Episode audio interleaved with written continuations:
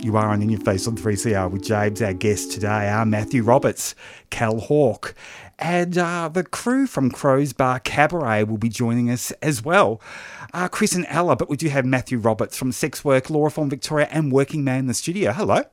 Hi there, James. Victoria's got this incredible planning law in relation to sex work. Uh, do tell. Yes. So in relation to sex work, in order for sex workers to work legally, they need two levels of laws to be changed. One is the criminal laws, and we achieve that through decriminalisation, the bill that passed in February. But the second level of laws is the local government planning schemes.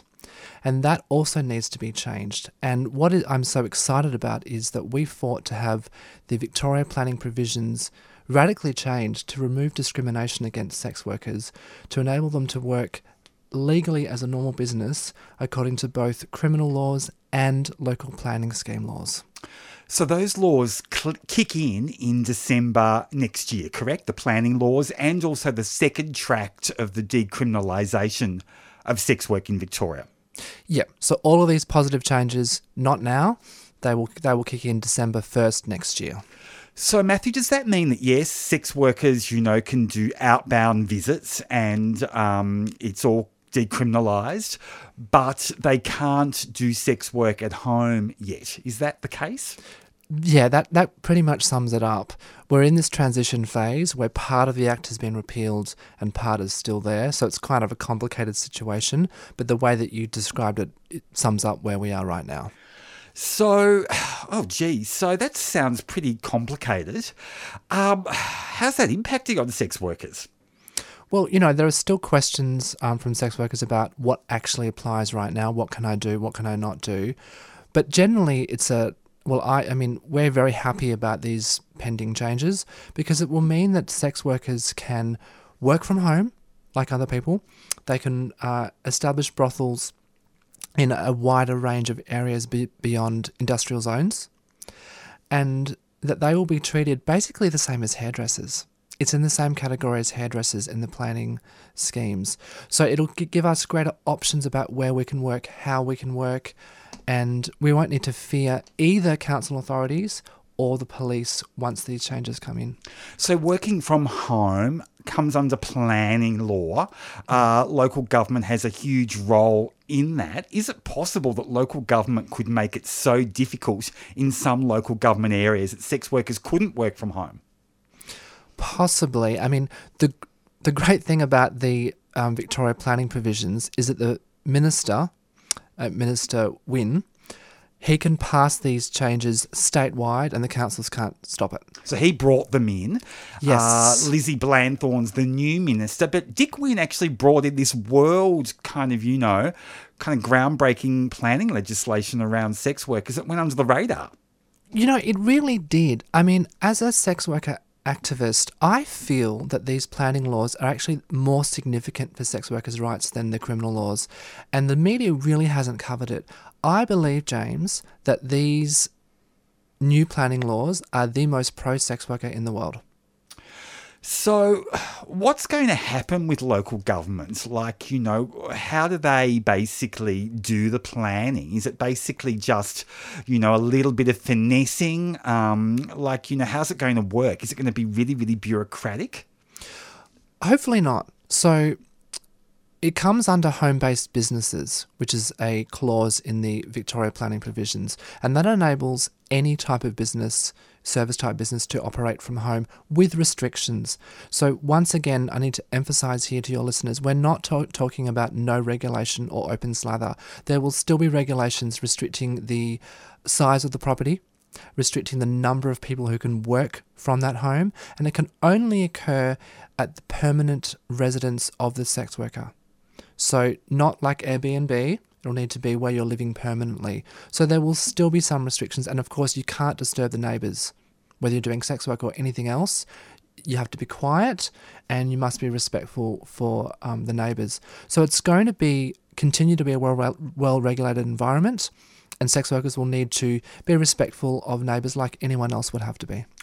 So we've got this environment where, on one level, uh, sex work's completely decriminalised. The second track's kicking in next year, as are the planning laws. Do we have any councils that are kind of, you know, anti-sex work that are kind of on the lookout right now for sex workers working at home and perhaps um, monitoring them? Well, we've certainly had a number of councils that have been protesting quite loudly in the media and to state government about these changes. And so there's actually a bit of stiff competition, James, for the worst offenders. Uh, would you like me to name name them? Yeah, sure. I mean, that's what we want to know. We want to know who the bad councils are. Okay. So when it comes to sex work, uh, as I said, the stiff competition, we've got Boroondara, that's Hawthorn to Camberwell, City of Melton, Brimbank, covers Sunshine to St Albans, Mornington, and Kingston, which is Moorabbin to Carrum. They would be probably the top five worst offenders, I would say. Okay, so how? How so?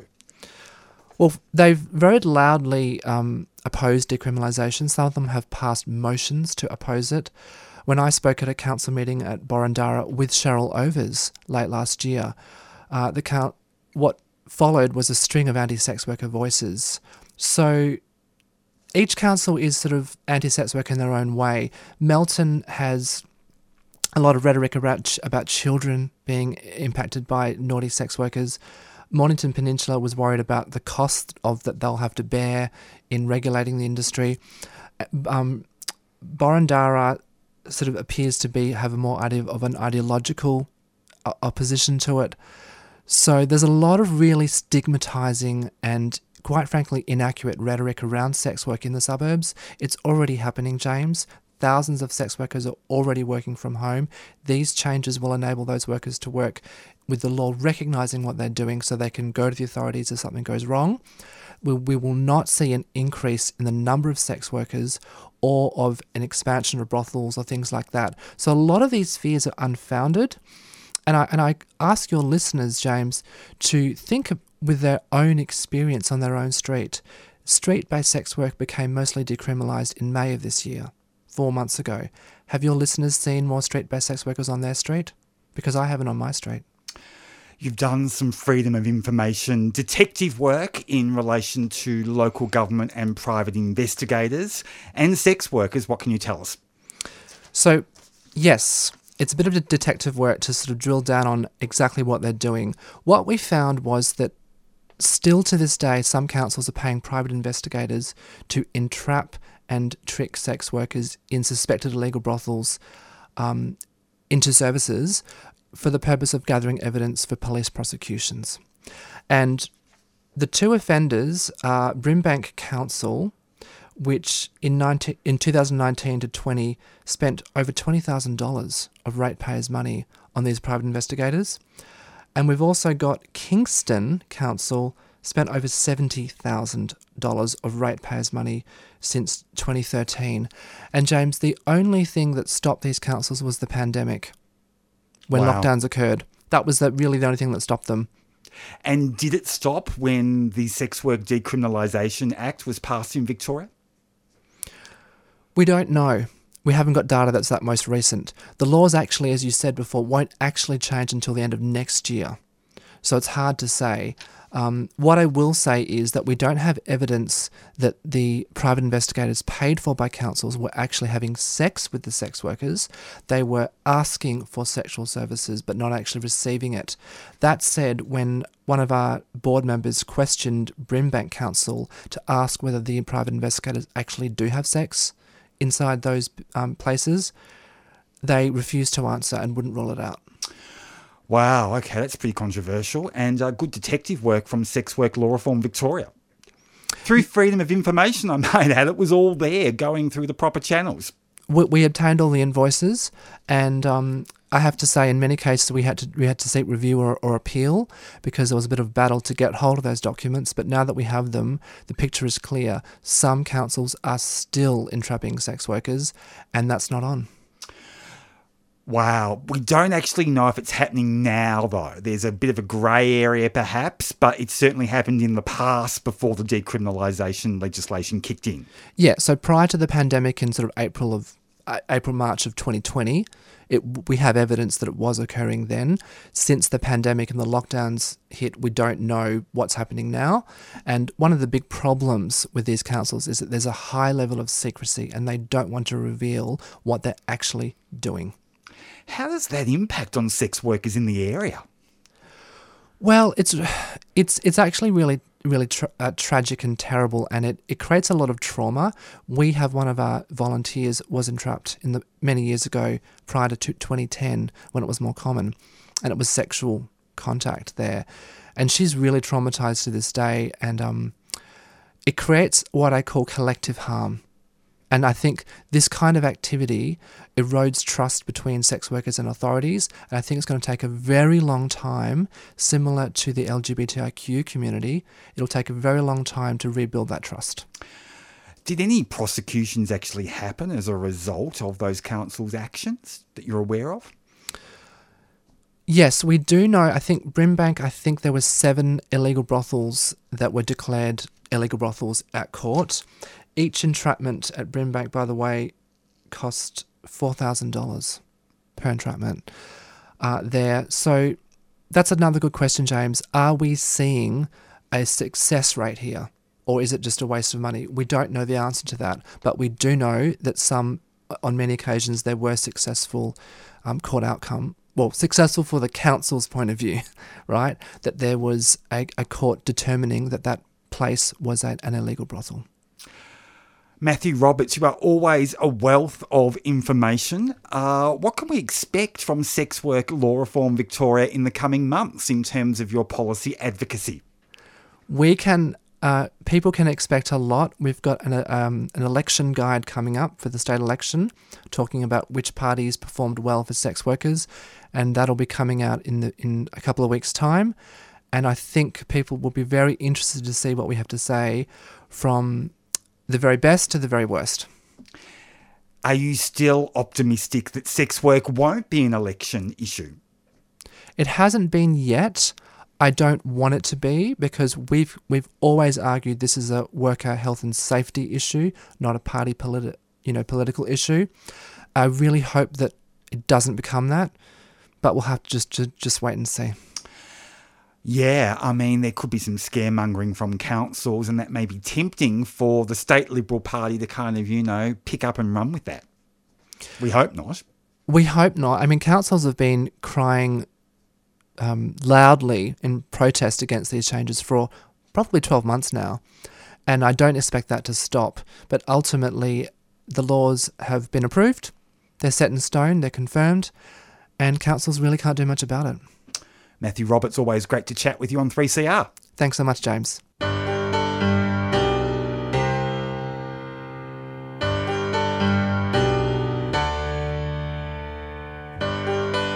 Night swimming deserves a quiet night.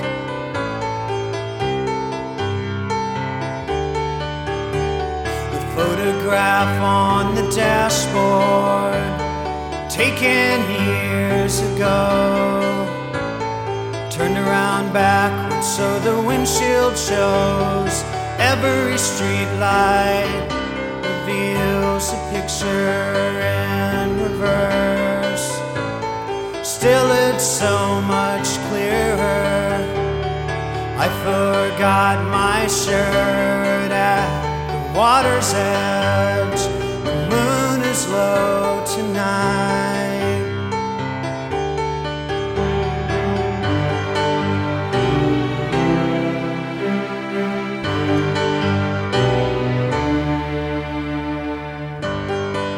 Night swimming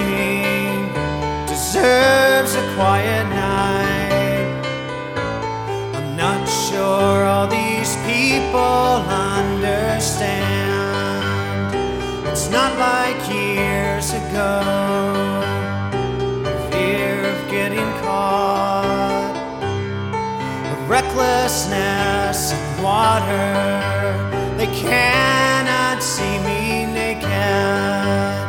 These things they go away, replaced by everyday night swimming. Remembering that night. September's coming soon. I'm pining for the what if there were two side by side in orbit around the fairest sun? That bright, tide ever drum could not describe night swimming. You, I thought I knew you. You, I cannot judge.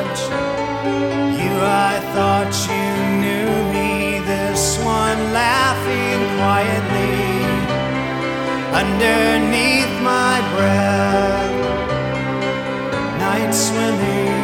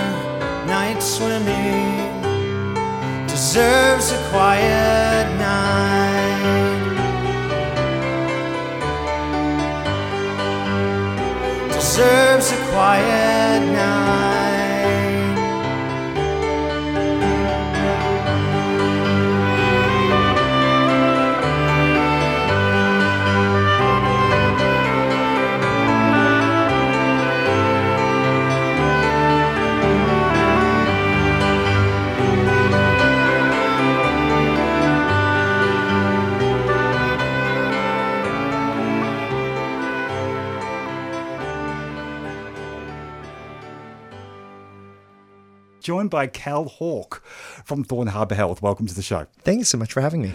Monkeypox is the talk of the town. Sure. Uh, tell us about the case numbers. So, as far as we know today, it's still about the same, and it's kind of leveled out this week, which is, I guess, a good news story. Um, the active cases have gone down a little bit. So, Victoria, I think, is still sitting at about 67, and active cases has dropped down to seven now. So, in the middle of the week, it was probably about 11, went down to eight and whatnot. Um, so, it kind of looks like we're getting on in front of this. It doesn't mean it's over, and it doesn't mean we couldn't have a resurgence, but it does mean that the the case numbers are kind of going down, um, and that we might be able to sort of still get in front of this before it gets out of control. 22,000 uh, vaccine doses uh, were scheduled to arrive this month in Australia. Has that happened? Well, I couldn't tell you exactly the a number that have arrived in Australia. I know we're expecting more um, in Victoria in the next few weeks. We're expecting probably another 10,000 doses. And even when I say that, that's based, I, th- I believe, on the kind of when we were looking at uh, the original treatment of monkeypox. So there's been a change in the ATAGI guidelines. So ATAGI decides on how the monkeypox vaccine is actually, well, any immunization program is rolled out in Australia, and those guidelines changed back uh, in the last fortnight, and that means that originally Jynneos or the Imvamune vaccine, depending on what part of the world you're in, previously you got basically a 0.5 mil injection, what they call subcutaneously. It was kind of in your arm, the same way you get like a COVID vaccine. Um, that changed, and now they're doing one that's called intradermal, which is a little bit different. It's a much smaller needle, and it's kind of just under the surface of the skin, um, and it kind of feel looks like a blister at first, and then once it's absorbed in the skin, it kind of looks like a mosquito bite. But you only need uh, basically one fifth of the amount of it, which means all those vials out there, we can now get probably about four, maybe five doses out of them. So when we say there's, you know, 10,000 more doses in there, it actually could be quadruple that. So the dose sharing is happening that wasn't necessarily happening when the doses were first introduced in Australia. That's exactly right. And when Australia was advocating for access to vaccination, because the big issue that we have globally is that we have vaccine scarcity. So the company that produces the Imvamune Jynneos vaccine is Bavarian Nordic, and they're a very small operation when you compare them to a lot of the other pharmaceutical In companies out there. Denmark. Yes, that's quite quite right. Yes. So that's um, that's a huge boost being able to do that dose sharing. Uh, that must give Thorne Harbour and the Victorian Health Department and uh, other health services involved in vaccine distribution enormous kind of you know confidence that they can go out there and uh, be proactive, which is what you're doing. You've done pop up clinics at the Victorian Pride Centre and also at saunas. Yeah, so we did some SOPV outreach in the kind of early stages because um, SOPV populations were identified as a particularly at risk group. So we were kind of commissioned to do that from the Department of Health. Um, but there's just a lot of you know difficulties and logistics they have to work out because of course those are venues that oftentimes charge or typically charge patrons to come in there, and we don't want Vaccines to the Access to be behind a paywall. So we've been looking at other ways to do that sort of outreach. And so we did the Victorian Pride Center this past weekend, really, really successfully. And this coming weekend, we're actually going to do a north side, south side uh, activation, and we'll be doing uh, pop up clinics again. Um, one up in Preston at your community health, the Panch location. And then we're working in partnership with Star Health to do a, vac- a pop a pop-up vaccine clinic down at the Prahran Town Hall as well, which a lot of folks would remember that space was used for a lot of COVID vaccination previously. So who did the vaccinations at Wet on Wellington, the sauna? So with the sauna activations, it was kind of coordinated. So the Department of Health asked Thorne Harbour, "Can you do this?" So in a matter of a couple of days, we reached out to um, clinicians and you know nurses from a couple other practices and sort of did that initial outreach. Um, and yeah, and basically tried to reach that kind of at-risk population because even though you know, the official line is that this isn't a sexually transmitted infection. For all intents and purposes, this is moving explicitly through sexual networks. Yeah, I mean, and you've got that infrastructure in place at Thorne Harbour, which was formerly the Victorian AIDS Council Gay Men's Health Centre, and you've got a history of doing outreach. They did the Beats outreach for many years, and of course, you've got all that infrastructure from you know mobilising the community around HIV. Well, I think the biggest infrastructure that we have really is volunteers and volunteers have been a massive part of this process. So the fact that we've got you know uh, when we were first dealing with this people were going to a lot of these clinics and they didn't know where to go because a lot of the clinics that were on there were only really treating people that they had, had on the books already. Um, and understandably because the sexual health infrastructure in victoria could probably be a heck of a lot better. Um, but the, what, what happened was we were basically able to mobilize, and you're right, a lot of the lessons that we've learned in responding to sexual health more broadly and HIV in particular we've been able to sort of mobilize that and do this, but it is actually something that has come together quite quickly. And the biggest difference to something uh, like other outreach, like we would do at SOPVs normally around sexual health information, is we've got to transport and work the logistics out with this vaccine because it actually has to be transported and kept at a certain temperature or no longer is viable. So that introduces some new things. Plus, the change in the guidelines that Atagi introduced, not everyone knows every clinician is used to that application of an intradermal vaccination versus a subcutaneous one, which is how most folks receive vaccines. So, moving the vaccine around when you're going to the Pride Centre or going to a sauna, that sounds quite complicated. How totally. do you keep it? How do you keep it the right temperature? Obviously with refrigeration, but right. And you know, look, our clinic manager Peter Locke, who I have to give a shout out to because he's been doing some amazing work in a very abbreviated time frame. He could work out all of those kind of technical details. But yeah, it's it's uh, both something they have to work out with any of this um, kind of vaccine rollout, but it's also to one of those barriers that prevents us from doing this in a more widespread way.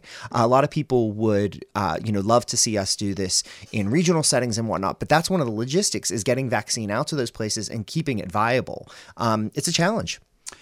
So you would have had um, lines of guys in their towels lining up for a monkeypox vaccination at WET. Well, look, I, I can't say exactly what it seemed like there. I think a lot of people kind of ha- found out about it through social media, and so a lot of people weren't even in towels. But I suppose there'd be some there as well.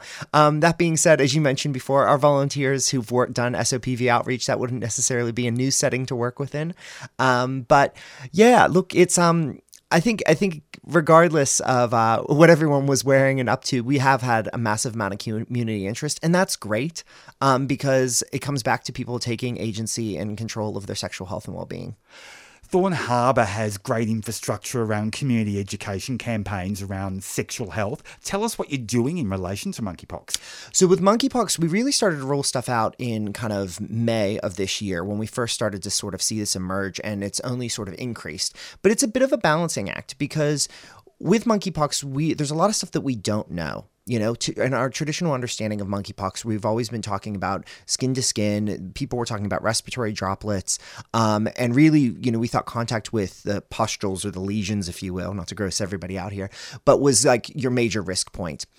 But when you look at the epidemiology three months in, this hasn't moved outside of sexual health net or haven't moved outside of sexual networks very much. It's pretty much still 98% of the cases around the world are all amongst men who have sex with men. So we knew from previous research that it was largely uh, there was a presence of monkeypox virus in seminal fluid, but now it seems like this is really the mode of transmission or the highest risk factor. And so that kind of puts some of your health promotion messaging on its head around well what are risk mitigation factors that people can use to limit that risk. Um, and so, yeah, it's it's a challenge, but uh, we've been having messaging out there um, from the community and trying to use what evidence we do know out there and getting, you know, tapping into that network of clinicians that we've worked with uh, to really make sure that we can give people the best information so they can make decisions for their health and well-being. Are we seeing much symptom variation in Victoria? I couldn't I couldn't speak uh, I guess on that clinical level to know, but I guess from what I have heard, it's largely sim- you know similar to the rest of the world. We don't have any sort of anomalies there or differences um, that would vary from the cases that we've heard in other places. So largely for most people, it's a self-limiting illness, means that your body will clear it within three to four weeks, and for a lot of folks, it's a relatively mild illness. Um, but for about ten percent, it is going to be moderate to severe, and it tends to be for those people that have moderate to severe cases it tends to be associated with where the lesions are. So a lot of the lesions are presenting in like genital and anal re- uh, areas, and that's not typical of monkeypox as we understood it prior to this global outbreak. Um, but that presence there, especially if they're inside your anus, um, can be really uncomfortable and get in the way of you know a bowel movement or something like that. And so that's where folks are kind of uh, in a lot of pain. But again, the treatment in this instance is really about pain management in those you know moderate to severe cases, which are the minority. And I guess you know having to isolate for three weeks is it? That's that's a that's a huge burden for people. Absolutely. I mean, we definitely that's a learning that we took from COVID too. Is that asking people to isolate for that period of time? It is a um is a hindrance, you know. Um, but I guess in the matter of public health, to some extent, folks are also kind of used to it at this point. Um, but yeah, it's it's a big ask for people along the way. Um, you know, thankfully we have infrastructure there for a lot of people to still be able to work from home um, following COVID. But for some folks, we realize that's not a possibility. And if folks are really in a bad way, we do encourage them to contact us to look at ways that we can help support them. So there's no kind of you know Centrelink program in place to to kind of you know give people a wage subsidy. Not that I'm aware of as an official program, but again, if folks were in a bad way, especially if they're, you know, within, you know, our LGBTI communities, men who have sex with men, which is pretty much all the cases that we are seeing in Australia, we would encourage them to reach out to Thorne Harbour and let us know if there's support that they need and we can see what programs are out there that they may, able to, may be able to access. So what's it like working at Thorne Harbour during a monkeypox outbreak? I mean, it's kind of like, you know, it's a, it's a new epidemic, isn't it? Well, I don't know if it's a new epidemic. I mean, the the caseload is still really small, but it throws people. And I think what we've seen too is that folks are I think we can say a little bit traumatized post COVID, especially here in Melbourne after the periods of lockdown. And it triggers a lot of things for folks around, well, where does this new thing that we've never heard of before that's come out here?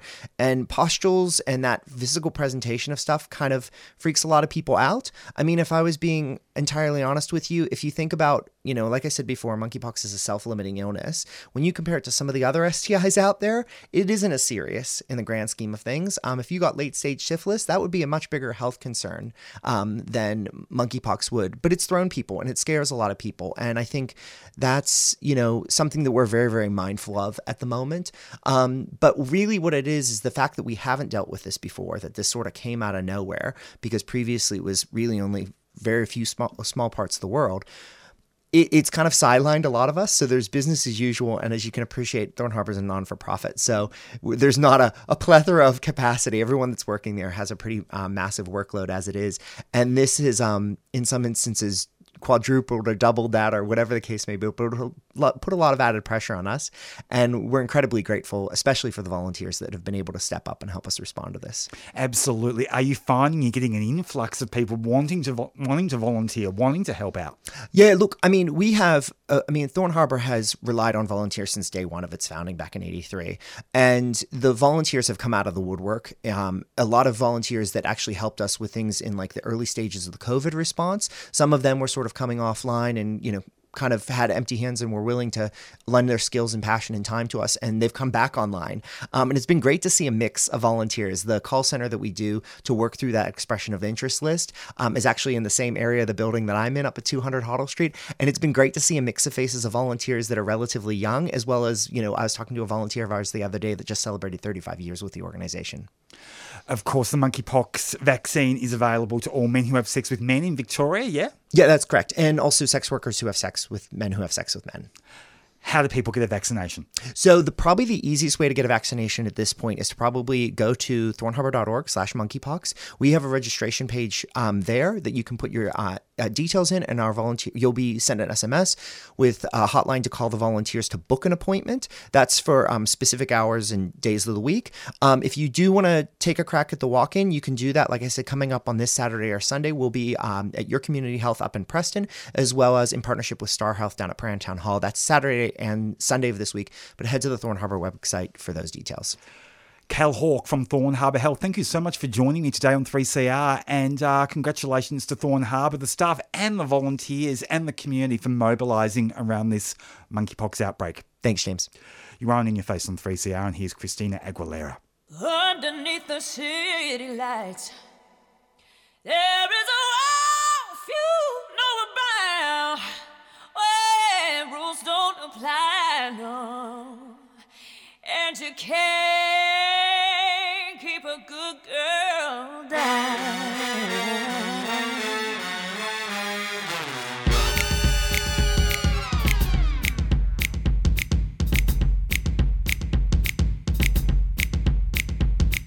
She comes through the club looking for a good time. Gonna make that shake that money on a dime. Don't be a sugar daddy, she can work it just fine. Up on the table, she'll be dancing all night. All night. Baby, don't just come to life. Under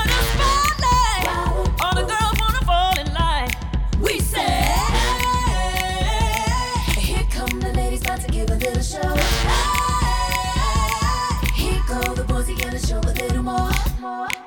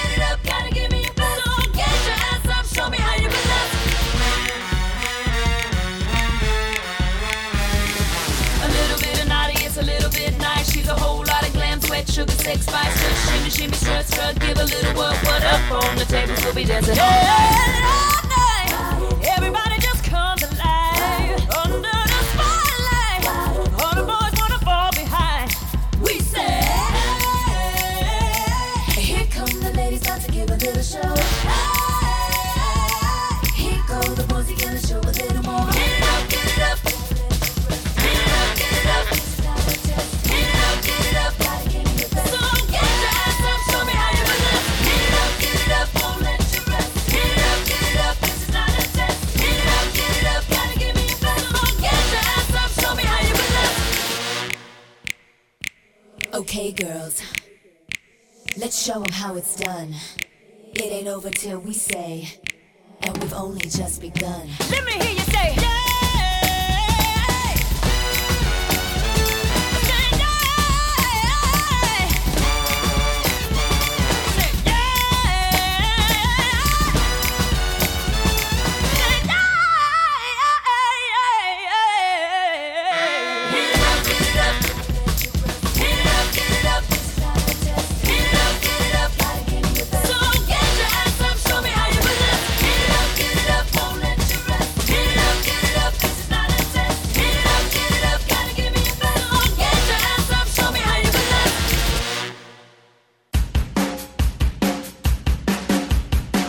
And if COVID has shown anything, no government in Australia has had a planned approach to safety in terms of workers under COVID.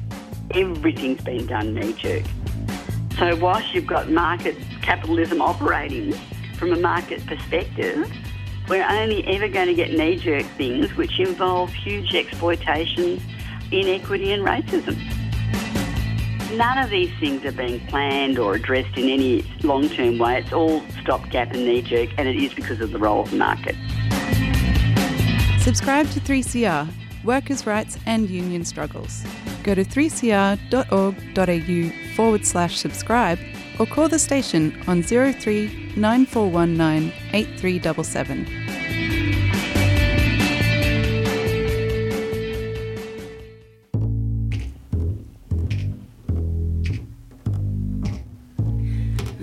Wasn't God who made honky tonk angels. As you said in the words of your song,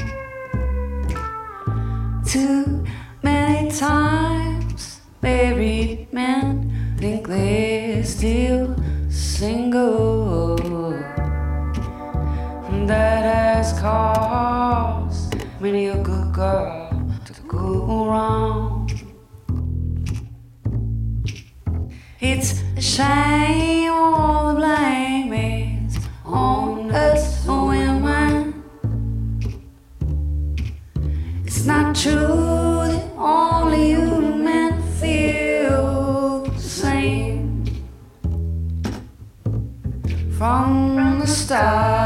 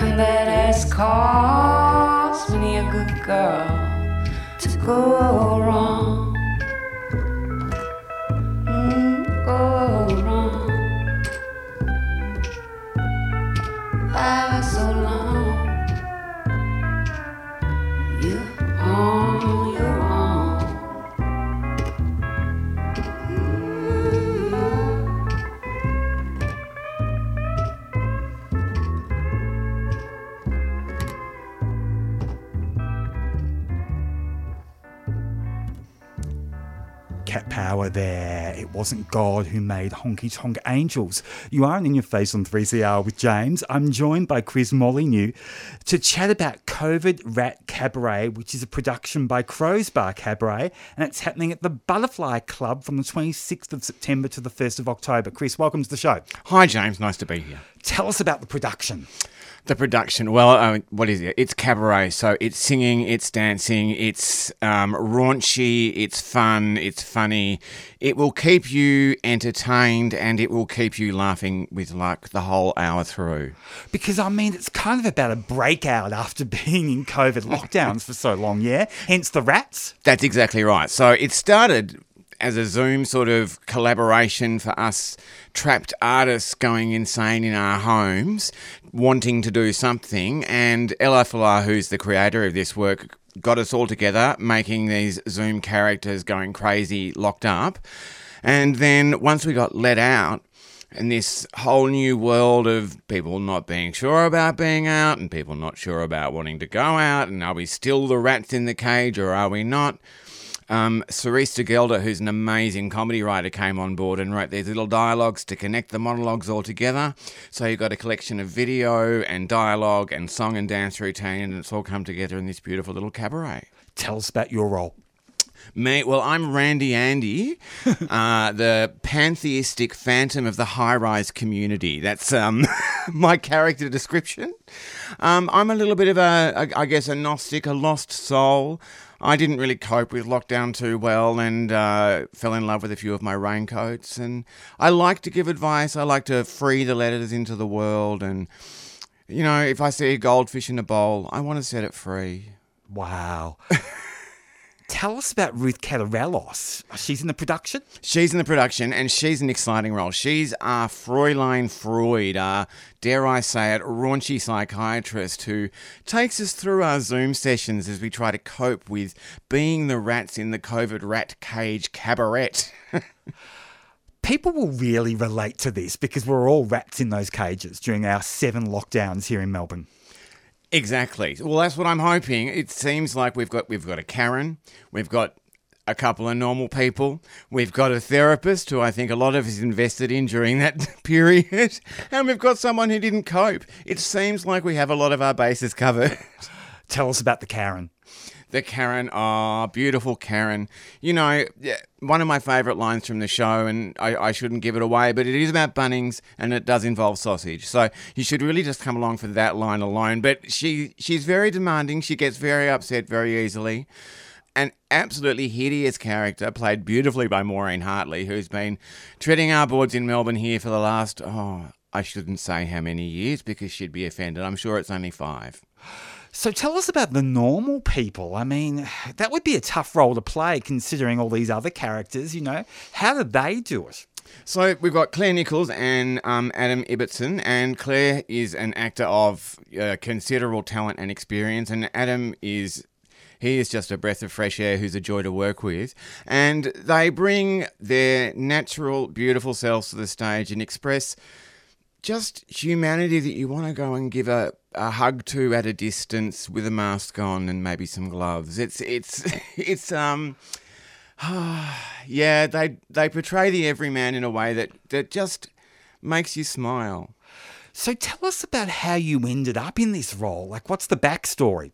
Well, the backstory is that we were all this bunch of artists going crazy, not knowing what to do. All of our gigs were being cancelled. We couldn't get together to make work.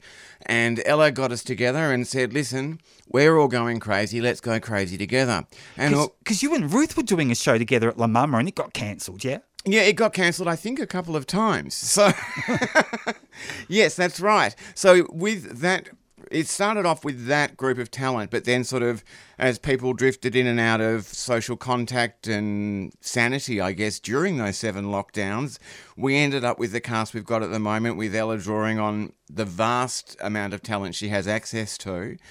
And developed these characters. She wrote us these crazy dialogues. It gave us some sanity through the lockdowns. Just the constant weekly catch up to build the characters, decide what they were saying, work out how they were saying it. Kept us in contact, kept us in contact with our art, and from there it just grew legs. Yeah, Ella's the glue that binds all this together. Uh, an amazing artist who's got this great history with so many performers through Krows Bar Kabaret.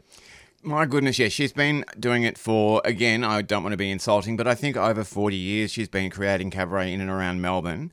Um, you know, uh, grew up in Poland with a background in classical Polish music and just has taken that and her roots into the Weimar cabaret sound and created this beautiful work that is could only be described as her own. Um, there's the the show she did about the woman who gave birth to the policeman who was actually a pig. Um, you know, there's. Uh, there's the show, you know, with Pauline Hanson, who I can't remember who she had sex with, but I'm sure it was someone strange. Listen, her, her sense of humour is amazing. Her output is incredible. She is a powerhouse of a woman who just keeps on making, making, making. If she's not screaming at someone because she loves them, there's something going wrong with Ella. So tell us about what she does in the production. What she does, apart from most everything. Well, she's the penis. She writes the music. She writes the words. Will we hear her sing? Uh, no. One thing Ella does not do is sing. She'll um, give you a hint of how the melody goes, but basically, she gives you your music, she gives you the backing track, and you sing the song. Singing is not one thing she does. She gets a band together, she plays the music, she writes it. She's magic, but she doesn't sing. But you're singing. I'll be singing. Um, would you like me to sing something for you now? Yes, please do. A covert rat in isolation on a treadmill of self exploration, craving a thrill of killer rat race rage. yet once released back into race, the other rat's shit cannot face, and scuttles back into his cage. Where did you learn to sing like that? Well, actually, with Ella. I'd been acting for 20 years and believing I couldn't sing until Ella put me in a cabaret and made me just get up on stage and do it. And then with a band behind me and an audience in front of you, you've got no choice but you just dive headfirst in, and there was my voice. So, how long ago was it that you discovered your voice? Oh, that would be oh, probably about 10 years ago now. I've probably been working with her on and off. I think I met her first in, oh, I was 33 and I'm 46, so 13 years ago. Um, and I've been working with her on and off since then. So it took me a while to get actually on stage with her. I studied as a theatre designer and worked in that industry for a while first. But eventually she got me, you know, as I say, on stage singing and dancing, and now she can't keep me away. So, before you met her, were you a dancer? No. No, No. no, I was an actor and designer. Right. So, you never thought you could sing, never thought you could dance. And then one day you discovered you could move, and you certainly discovered you could sing. What was all that like to realize that? Oh, it was just that, that was just a joy. It was a it- you know to to discover that you know when you open your mouth people don't wince is was a magic moment for me. Um, now you can't really shut me up. I, I sing it at drop of a hat, as you can tell, and um, love every moment of it. No, she's opened up a whole new world for me. So, Ella's a bit of a singing teacher as well. Singing teacher? Well, she just gives you no choice. She just puts you on the stage and with a band and says sing, and you sink or swim. And uh, generally, she's a very good pick of the people who will uh, swim. I was about to say sink. No, they don't sink. the people who can swim. Um, you know, Ruth's got a great voice, and you'll be hearing her sing. Great jazz singer. We've had her on the show before, actually. And she did that great production last year with Maude Davey at uh, Chapel off Chapel, which I think was um, Goddesses of Jazz. Yeah, and sultry, wasn't it? She just she's she is beautiful to listen to, and so she's um, as our Fräulein Freud, she sings us through our therapy and injects us with mysterious vaccines. Um, but we get a lot of Ruth's beautiful voice, and it's just a joy to be around it. So give us those details so people can rock along to this incredible production. Uh, it's by Krows Bar Kabaret and uh, it's called Kovid Rat Kabaret. Yeah, Kovid Rat Kabaret. I think we're using the- Cabaret. The, German pronunciation with a K. Kovid Rat Kabaret. A bit of alliteration going on. So we're at the Butterfly Club, uh, which is in Carson Place in the city, just behind David Jones. Um, uh, from September the 26th to October the 1st at 8:30 p.m. Wow. At the Butterfly Club, which is a wonderful venue and so supportive of such a variety of artists, uh, including our glorious queer community. Oh, it's a it is a it's a wonderful place to be as a queer artist. It's it's you know, there's queer people on staff, there's always queer people in the audience, there's generally queer people backstage. It is supportive of our community. It's a warm, welcoming space. It's full of eclectica. Um, initially established by uh, a, a, queer man who left his uh, estate for the Butterfly Club to be established. And there's a wonderful portrait of him in a dress in the foyer, which you should check out when you come and see the show.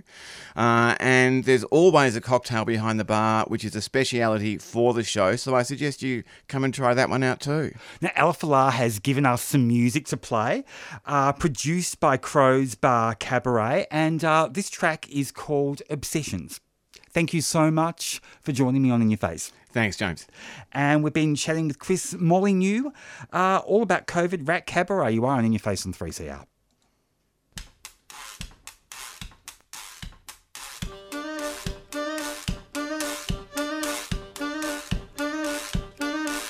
Obsessions, they all are the same goings on, goings on, goings on. They reek of bad taste and disgrace, and they smell of cologne, of cologne. They come down from heaven like ravens and grab at your gut. And you know that sooner or later you must surrender, confess all you've spent, and cough up and throw up and give up and your mind begins to wander around as soon as the night hits the town. And you beg it from enemies, best friends, and worst enemies, the devils and miseries and other contemporaries. You give it to me, give it to me, give it to me one more time. Give it to me, give it to me, give it to me one more time.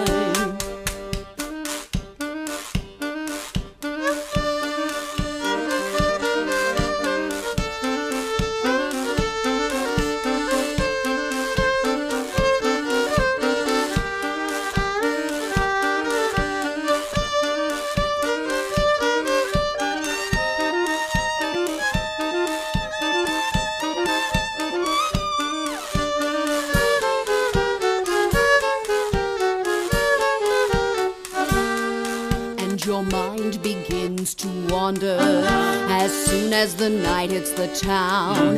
And you beg it from enemies, best friends, and worst enemies, the devils and miseries and other contemporaries. Yeah, give it to me, give it to me, give it to me one more time. Give it to me, give it to me, give it to me one more time. And we'll catch you next week on In Your Face. Taking us out are the Chemical Brothers with Beth Orton.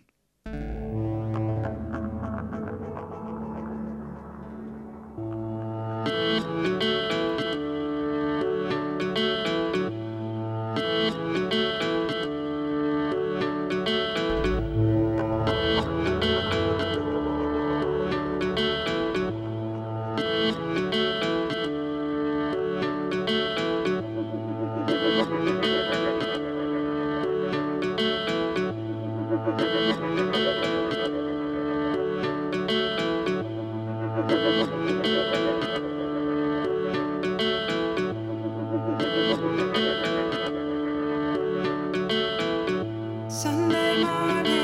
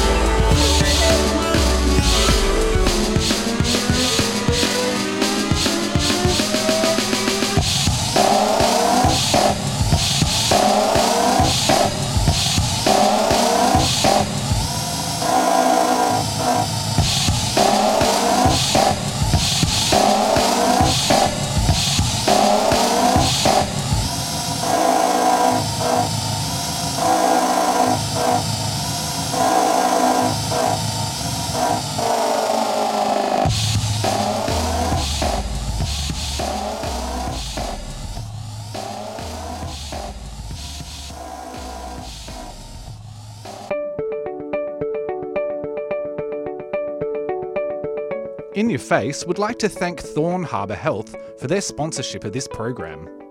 Thorne Harbour Health envisions a healthy future for our gender, sex, and sexuality diverse communities, a future without HIV, and a future where all people live with dignity and respect.